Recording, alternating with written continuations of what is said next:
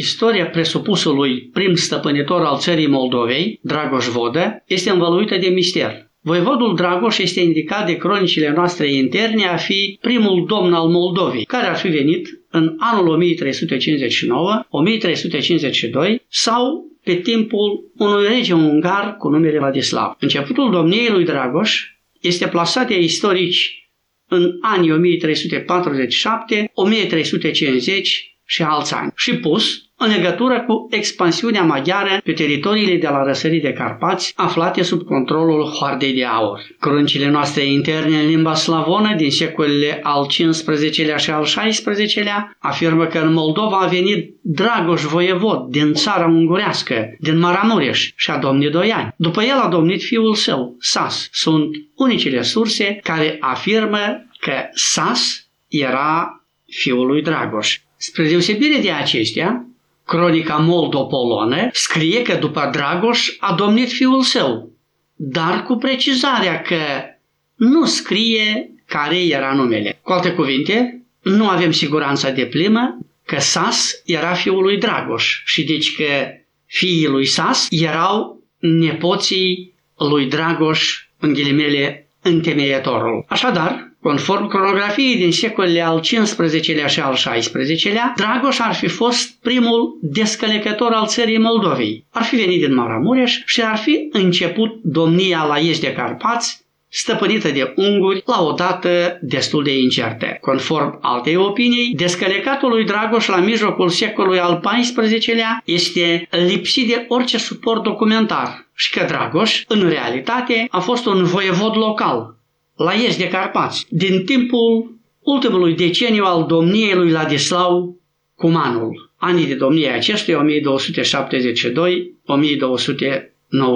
Totuși, încercarea istoricilor de a identifica pe Dragoș descălecătorul cu vreun Dragoș amintit în sursele documentare din Maramureș nu s-a soldat cu succes. Conform cronicii Moldorusie, Dragoș era unul dintre membrii drujinei de vânători care a trecut la ieși de Carpați în goană după bour. Numai că el, Dragoș, era un bărbat înțelept și viteaz. Ceilalți membri ai drujinei au ales din drujina lor pe un bărbat înțelept, anume Dragoș și l-au ridicat domn și voievod al lor. Aceeași idee era împărtășită și de cronica lui Grigore Ureche. Între cei păstori ce au nemerit locul acesta, fost și Dragoș, care le-au venit de la Maramoroș, care le se vedea și mai de cinste și mai de folos decât toți, pre care le cu toții l-au pus mai mare și purtătoriu lor. Așadar, conform acestor surse, unice în felul lor, Dragoș nu a ocupat careva funcție în Maramureș. El era un simplu vânător, ca și ceilalți, numai că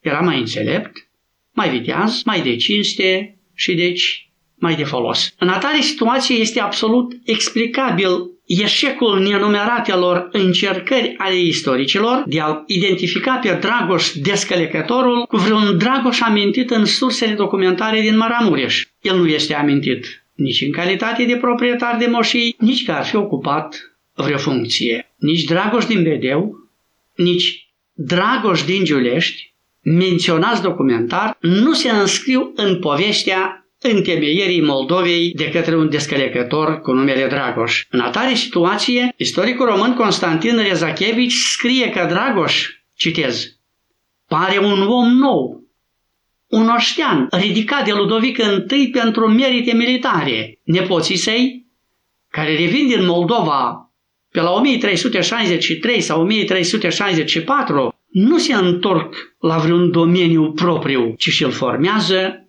îndeosebi prin danii regale abia după aceea. Și mai sublinia Zachevici un moment important. Citez, trebuie subliniat că acest Dragoș din Giulești este de fapt personajul căruia Vechile cronici moldovene îi atribuie venirea în Moldova la 1359, în legătură cu legenda amintită a vânării bourului. Această categorie de izvoare, redactată în secolele al XV-lea și al XVII-lea, înlocuiește expediția militară maghiară de la răsării de Carpați din anul 1359, condusă, se pare, chiar de Dragoș din Giulești sau în care acesta s-a evidențiat, uitată ca atare între timp cu legenda vânătorii Bourului, ulterior Zimbrului, reținând însă ideea de eliberare de sub stăpânirea maghiară din acel an ca pe o adevărată întemeiere, atribuită prin potrivirea de nume cu cel al lui Dragoș descălecătorul de la 1347, tocmai celui care a contribuit la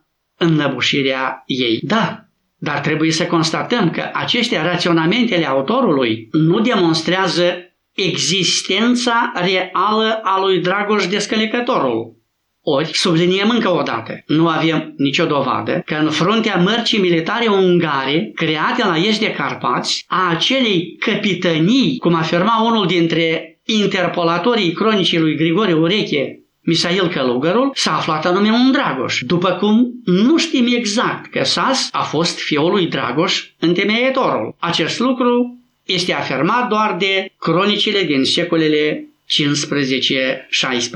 În atare situație constatăm că, deocamdată, Dragoș Descălecătorul încă nu părăsește cadrul legendei, care l-a pus în circuitul istoric. Istoricii vor continua căutările pentru a descoperi informații documentare sigure și, fără îndoială, vor mai emite opinii care, fără suportul documentar necesar, vor rămâne doar opinii demne de menționat la capitolul Istoriografia problemei.